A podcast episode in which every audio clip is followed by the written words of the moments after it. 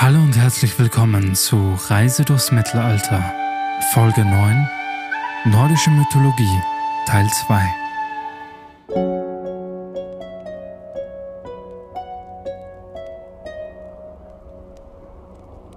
Hallo und herzlich willkommen zur neuesten Folge Reise durchs Mittelalter. Mein Name ist Paul und ich darf euch heute abermals in die nordische Mythologie entführen. Wie bei der letzten Folge erwähnt, umfasst diese so viele Dinge, dass es unmöglich ist, alles Nennenswerte in eine Folge zu packen. Selbst wenn in diesem Podcast die verschiedenen Götter, Wesen und Ereignisse nur kurz angesprochen werden. Wie viele Folgen zu diesem Thema noch kommen, kann ich leider noch gar nicht genau sagen. Wer aber genaueres hierzu wissen will, den schicke ich gerne wieder zu Björn vom Podcast Plapperndes Gesindel. Heute wollen wir uns aber mit den Wesen befassen, die neben den Göttern die Mythologie prägten und durchaus wichtige Aufgaben in ihr erfüllten. So kommt mit mir abermals auf eine heidnische Reise durch die Fabelwesen der nordischen Mythologie.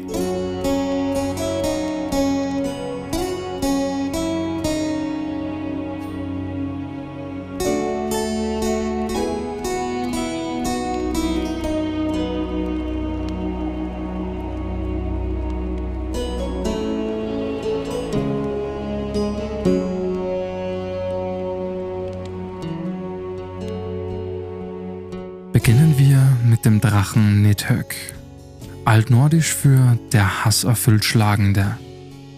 Er ist ein Totendrache, der sich vom Blut der Toten nährt und Leichen frisst.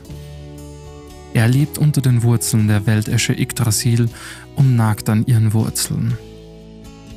Laut der Völuspa-Saga wird er nach Ragnarök in der schönen Welt Nidavellir wohnen, was nach Ragnarök eventuell mit einer Art christlichen Paradiesvorstellung gleichzusetzen ist. Am anderen Ende Yggdrasils, weit oben in den Ästen, sitzt sein Gegenpart, ein Adler. Sein Name ist leider nicht bekannt und wird meistens simpel als der Adler am nordischen Weltenbaum bezeichnet.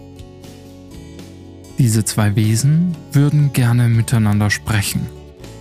Um Botschaften zu übermitteln, kommt ein weiterer Bewohner des Weltenbaums zum Einsatz. Ein Eichhörnchen. Dieses Eichhörnchen trägt den unvergesslichen Namen Ratatosk was im Altnordischen so viel wie Bohrerzahn bedeutet.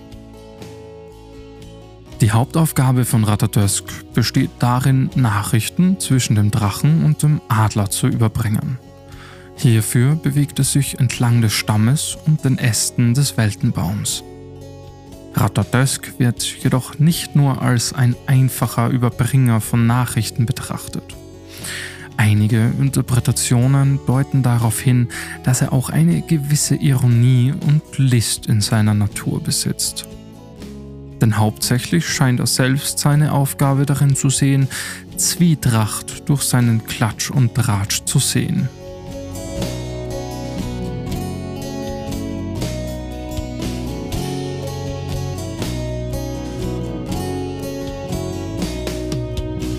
All dies wäre nicht wichtig, hätte es nicht Autumla gegeben. In den Edda-Schriften wird sie als eine Art urzeitliche Kuh beschrieben, die durch ihre Existenz maßgeblich zur Schöpfung beiträgt. Autumla ist nicht nur ein Wesen von großer symbolischer Bedeutung, sondern auch eine Quelle des Lebens in der nordischen Mythologie. Die Edda-Schriften beschreiben Autumla als die Kuh, die während der Ära der Schöpfung in Ginnungagap, dem Urchaos, entstand. Sie ernährte sich von den salzigen Eisschichten, die das Chaos umgaben. Während sie leckte, formten sich die ersten Wesen wie der Riese Ymir, der erste der Frostriesen. Ymir nährte sich an Autumla, und aus Ymir wurde später, wie wir bereits wissen, die Welt. In gewisser Weise wird Autumla auch als Mutterfigur betrachtet, die das Leben in der nordischen Mythologie nährt und überhaupt erst ermöglicht.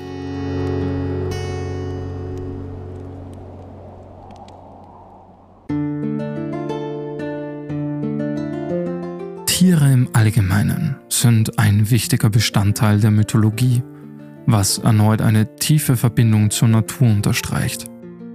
Hirsche sind ebenfalls wichtige Arbeiter in der sprichwörtlichen Maschinerie der Welt. Dain, Dwalin, Dunir und Duratror sind die Hirsche, die am Weltenbaum Yggdrasil wohnen. Dem ein oder anderen Tolkien-Nerd dürften so manche Namen bekannt vorkommen. Wobei Arbeiter im Grunde nagen auch sie an den Zweigen und Ästen Yggdrasils. Bei der Deutung ist man sich nicht ganz einig. Vielversprechend ist jedoch der Ansatz der Zahl 4. Es könnte auf Himmelsrichtungen oder Jahreszeiten hindeuten. Dies kann jedoch nicht eindeutig belegt werden. Und wie schon öfter erwähnt, kommt vieles darauf an, in welcher Saga es vorkommt. In einer anderen Saga könnten diese Hirsche Zwerge sein. In wieder einer anderen lebt sowieso nur ein Hirsch im Baum. Ihr merkt schon, mit eindeutigen Antworten wird es wieder mal schwierig.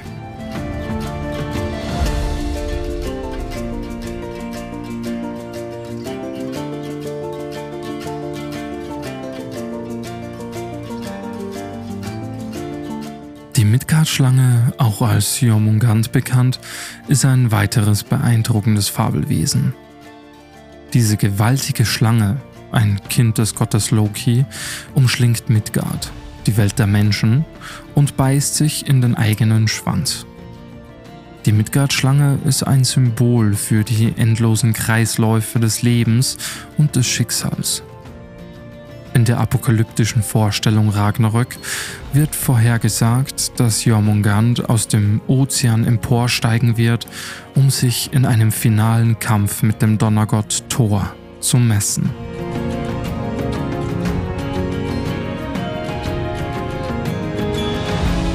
Die Walküren, oft als weibliche Kriegerinnen dargestellt, sind himmlische Wesen, die von Odin ausgewählt werden, um in Schlachten gefallene Krieger zu den Hallen der Toten zu führen. Repräsentieren Mut, Ehre und das Schicksal der Gefallenen. Walküren wie Brunhild sind nicht nur Kriegerinnen, sondern auch weise Seherinnen, die die Zukunft sehen können. Brunhild ist eine der bekanntesten Walküren in der nordischen Mythologie. Sie taucht in verschiedenen Erzählungen auf und wird oft als Anführerin der Walküren betrachtet. In der Völsunga-Saga spielt Brunhild eine zentrale Rolle, insbesondere in ihrer Beziehung zu Siegfried. Sie wird von Odin bestraft und in einen tiefen Schlaf versetzt, den nur Siegfried überwinden kann.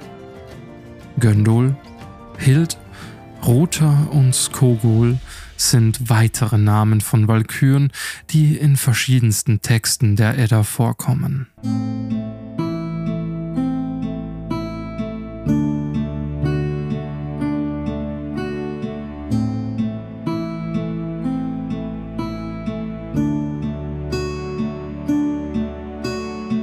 Neben diesen epischen Fabelwesen gibt es auch kleinere, aber nicht minder faszinierende Kreaturen, die Zwerge.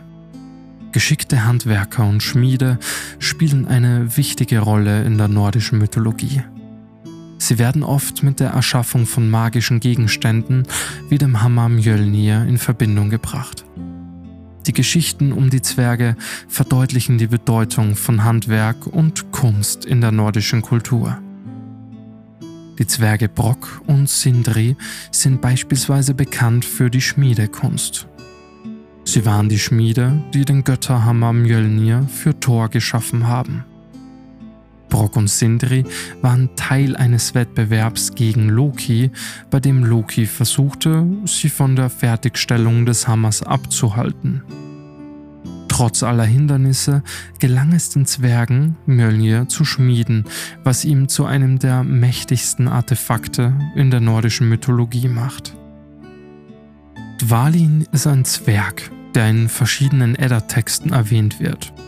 Er wird als Führer der Zwerge in einigen Erzählungen beschrieben.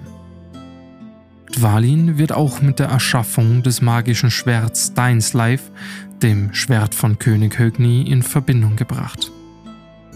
Brodur ist ein Zwerg, der in der Sage von Skirnir und Gerd vorkommt. Skirnir, ein Diener des Gottes Frey, erhält von Brodur einen magischen Stab, um die Riesin Gerd dazu zu bringen, Frey zu heiraten. Und Nordri, Sudri, Austri und Westri. Was könnten diese Namen wohl bedeuten? Diese Zwerge sind in der nordischen Mythologie als die Zwerge der Himmelsrichtungen bekannt. Sie werden oft als die Träger des Himmelsgewölbes beschrieben und spielen eine wichtige Rolle in der Schaffung des Himmels in einigen kosmologischen Erzählungen.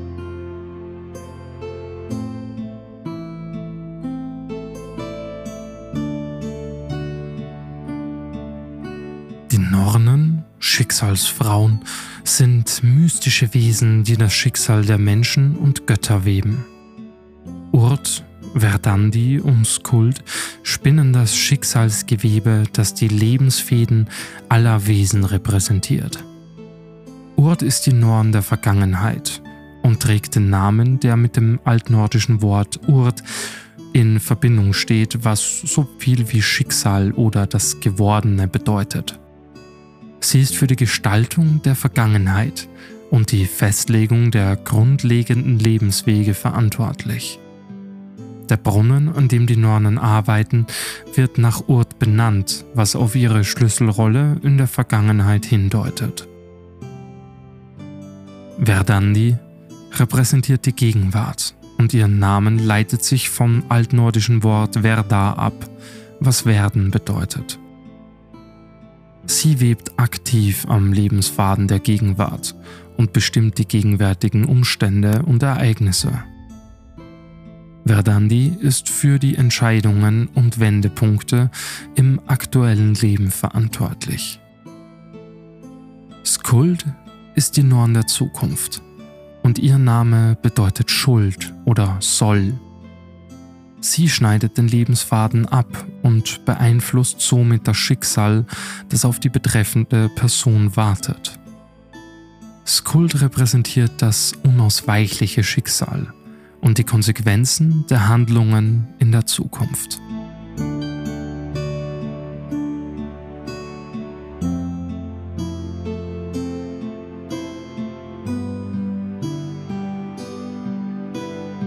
Weiteres faszinierendes Fabelwesen sind die Alfen, auch als Elfen bekannt. Anders als die häufig düsteren Darstellungen in anderen Mythologien werden nordische Elfen oft als schöne, lichte und übernatürliche Wesen beschrieben. Lichtelfen, die in der Welt der Götter leben, symbolisieren Reinheit und Harmonie.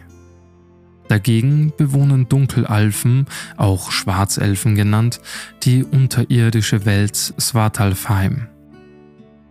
Diese sind für ihre Geschicklichkeit in der Schmiedekunst bekannt und werden oft mit magischen Artefakten in Verbindung gebracht. Alfen werden oft als Naturgeister betrachtet, die eng mit der natürlichen Welt verbunden sind. Sie können als Hüter von Wäldern, Gewässern oder anderen natürlichen Orten erscheinen. In einigen Überlieferungen werden sie auch mit bestimmten Pflanzen oder Tieren in Verbindung gebracht.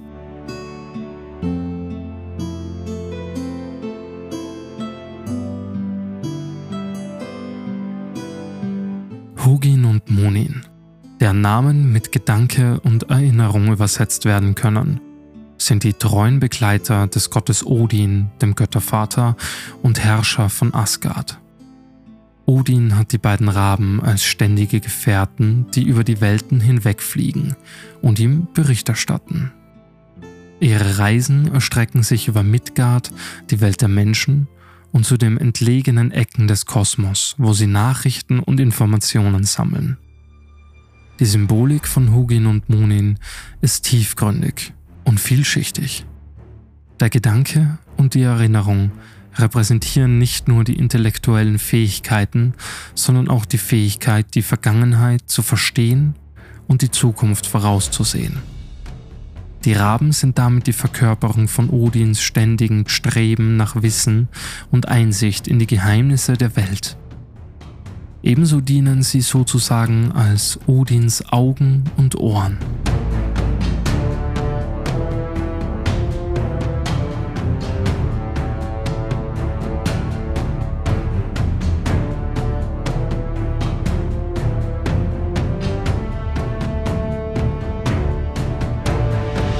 Die nordische Mythologie birgt eine Fülle von faszinierenden und oft düsteren Gestalten. Und der Fenriswolf nimmt dabei eine besondere, imposante Stellung ein. Der Fenriswolf oder auch Fenrir genannt, verkörpert die dunkle Seite der Götterwelt und symbolisiert ungezähmte Macht, unvermeidbares Schicksal und die unaufhaltsame Natur der Zeit. Fenrir ist der Nachkomme des Gottes Loki und der Riesin Ankboda. Die Götter spürten eine unheilvolle Aura um ihn und entschieden sich, ihn zu fesseln, um mögliche Gefahren in der Zukunft zu verhindern. Doch es war leichter gesagt als getan, denn Fenrir entpuppte sich als wachsendes und unaufhaltsames Ungeheuer. Einer der bekanntesten Erzählungen über den Fenriswolf findet sich in der Völuspa. Dort wird prophezeit, dass Fenrir während Ragnarök, dem endzeitlichen Kampf, eine entscheidende Rolle spielen wird. Er wird seine Ketten zerreißen und gegen die Götter antreten. Odin, der Göttervater, wird im Kampf gegen Fenrir fallen und von dem mächtigen Wolf verschlungen werden.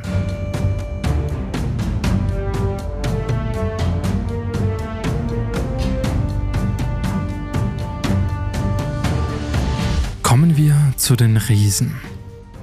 Die Riesen sind mächtige und oft ambivalente Gestalten, die die kosmische Ordnung in der nordischen Mythologie beeinflussen und mit den Göttern in unterschiedlichen Beziehungen stehen. Die Riesen sind in der nordischen Mythologie ursprüngliche und urgewaltige Wesen. Auch sie entstanden aus dem Körper von Ymir. Es gibt verschiedene Arten von Riesen, die Feuerriesen, auch als Muspelsöhne bekannt, bewohnen den südlichen Bereich von Muspelheim und werden von Surd, dem Feuerriesen, angeführt. Die Frostriesen, auch Joten oder Eisriesen genannt, sind in Jotunheim zu Hause und gelten als die bekannteste Art von Riesen in den nordischen Erzählungen.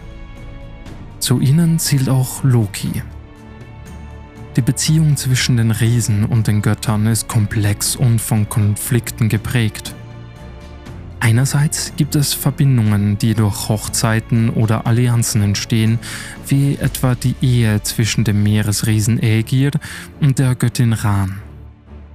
Andererseits gibt es auch Feindseligkeiten und Konflikte, die in den zahlreichen Geschichten der nordischen Mythologie erzählt werden. Die Riesen spielen eine entscheidende Rolle in der Endzeit-Prophezeiung. In dieser apokalyptischen Schlacht werden die Riesen, angeführt von Loki und dem Fenriswolf, gegen die Götter antreten und diese epische Konfrontation wird das Ende der Welt markieren, gefolgt von einer Neuschöpfung. Die Riesen repräsentieren in der nordischen Mythologie oft das Unkontrollierbare und Chaotische. Ihre Rolle ist nicht nur auf Konflikte mit den Göttern beschränkt, sondern sie verkörpern auch die Naturgewalten, gegen die die Menschen machtlos sind.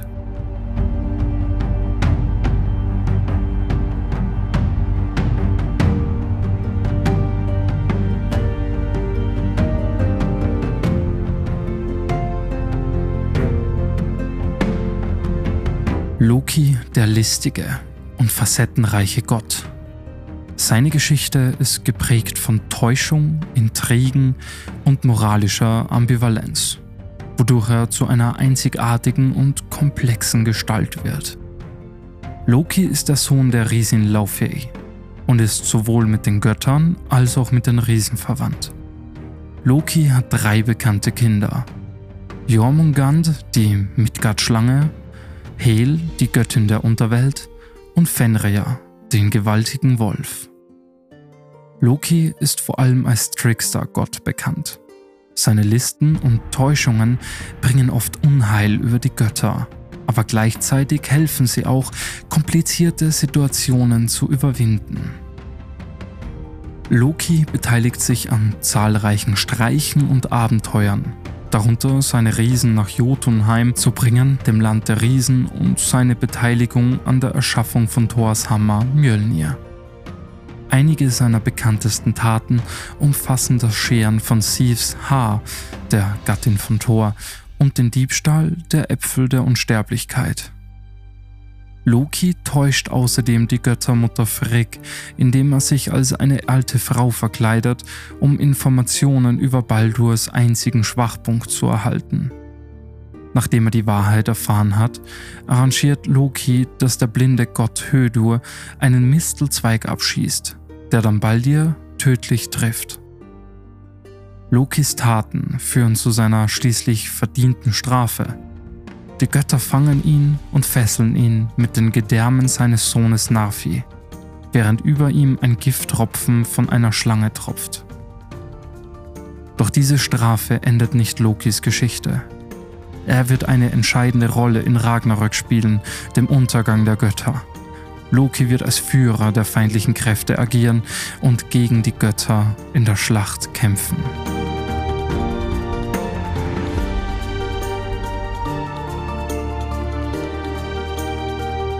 Aber natürlich gab es neben diesen großen Wesen und Geschichten auch kleinere, die den Alltag der Wikinger prägten. Zum Beispiel war in der nordischen Mythologie bereits sowas wie ein Vampir oder Wiedergänger bekannt. Die Draug sind Tote bzw. wortwörtlich Untote, die in ihren Grabhügeln weiterleben. Ihnen werden außerdem magische Kräfte, große Stärke und die Fähigkeit nachgesagt, in die Zukunft blicken zu können. Häufig wird betont, dass der einzige sichere Weg, einen Draug zu besiegen, darin besteht, ihm den Kopf abzuschlagen und das Herz zu durchbohren. In vielen Erzählungen werden Draug jedoch als Wächter von Gräbern oder Schätzen dargestellt. Sie beschützen ihre irdischen Überreste und Reichtümer vor den Lebenden.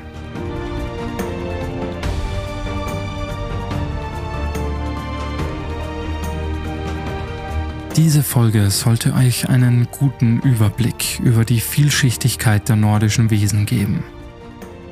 Im Grunde bildet Mythologie und damit auch große Teile dieser Mythologie den Grundstock unserer heutigen Fantasy-Literatur. Seien es nur Geschöpfe oder sogar vollständige Namen, die übernommen wurden. Dies sorgt zumindest dafür, dass diese Wesen nicht in Vergessenheit geraten. Es kann aber nicht schaden, sich über die Ursprünge dieser genauer zu informieren.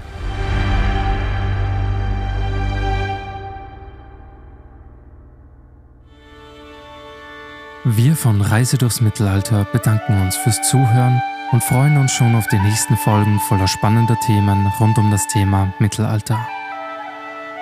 Wenn euch diese Folge gefallen hat, lasst es uns gerne wissen. Teilt eure Gedanken, Ideen und Fragen und eventuell auch diesen Podcast. Folgt uns gerne hier oder auf Instagram unter Reise durchs Mittelalter.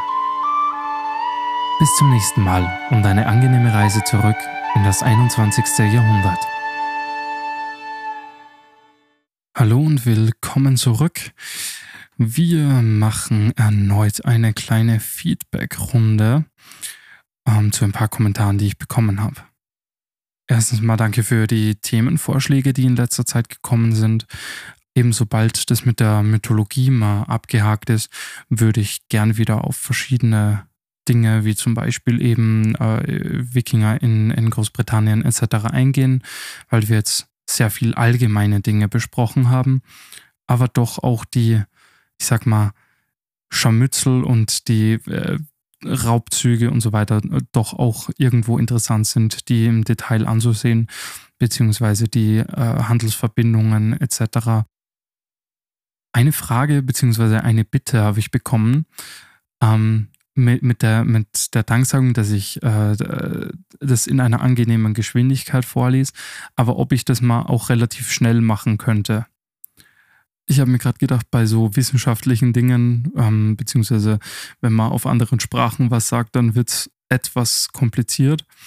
Ähm, aber können wir probieren. Also ich habe mir da jetzt einfach nur eine Passage rausgesucht und habe mir gedacht, das machen wir jetzt. Okay, also an die Person, die das unbedingt hören wollte. Hugin und Munin, deren Namen mit Gedanke und Erinnerung übersetzt werden können, sind die treuen Begleiter des Gottes Odin, dem Göttervater und Herrscher von Asgard.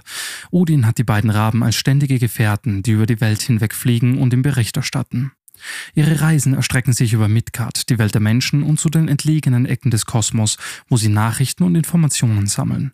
Die Symbolik von Hugin und Munin ist tiefgründig und vielschichtig. Der Gedanke und die Erinnerung repräsentieren nicht nur die intellektuellen Fähigkeiten, sondern auch die Fähigkeit, die Vergangenheit zu verstehen und die Zukunft vorauszusehen. Die Raben sind damit die Verkörperung von Odins ständigen Streben nach Wissen und Einsicht in die Geheimnisse der Welt. Ebenso dienen sie sozusagen als Odins Augen und Ohren. Also, eben wer auch immer das wollte, äh, ich hoffe, das passt. äh, bin selber gerade überrascht, dass ich es beim, beim ersten Versuch geschafft habe und klopfe ich mir selber auf die Schulter.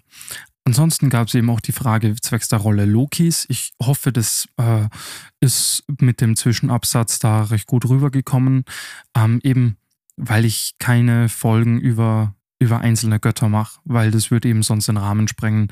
Aber wie gesagt, mein Freund Björn von Blabberndes Gesindel geht da auf so viel genauere Dinge ein. Also geht doch mal rüber zu ihm und hört euch das an. Zusätzlich war ich jetzt auch schon am Überlegen, weil mir äh, das ganze Podcasting eigentlich doch recht viel Spaß macht, auch wenn ich da anscheinend auf dem Hype-Train relativ spät aufgestiegen bin, habe ich schon mal überlegt, ähm, was könnte man so noch machen, wie, wie könnte man was verändern oder was anderes noch dazu machen, etc. Oftmals ist ja so ein Podcast eigentlich mit zwei Leuten, die eben einfach miteinander reden.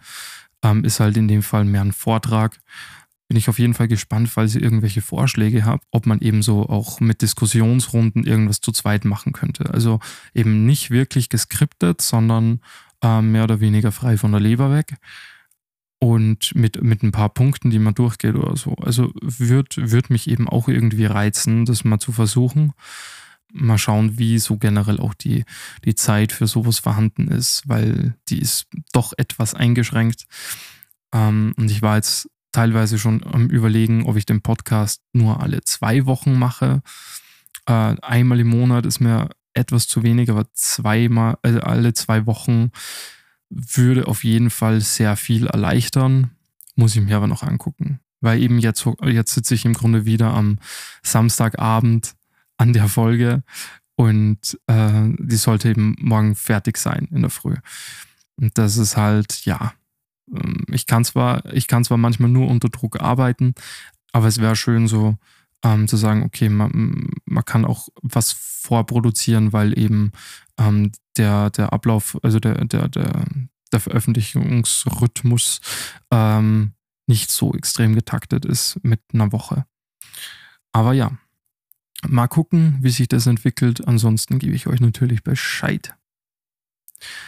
Ansonsten wünsche ich euch eben noch einen schönen Start in die Adventszeit. Äh, wenn ihr das hört, dann ist schon der erste Advent. Bei uns gibt es auf jeden Fall jetzt äh, weißen Dezember mit äh, Stromausfällen in, ähm, in, in weiten Teilen. Und wo, wo ich mir schon gedacht habe, also äh, ist, ist jetzt mal langsam gut. Also äh, Schnee gut und schön, aber so extrem muss jetzt auch nicht sein. Aber ja, auf jeden Fall euch eine schöne und besinnliche Zeit und wir hören uns vermutlich nächste Woche wieder, wenn ich euch einlade zu einer neuen Reise durchs Mittelalter.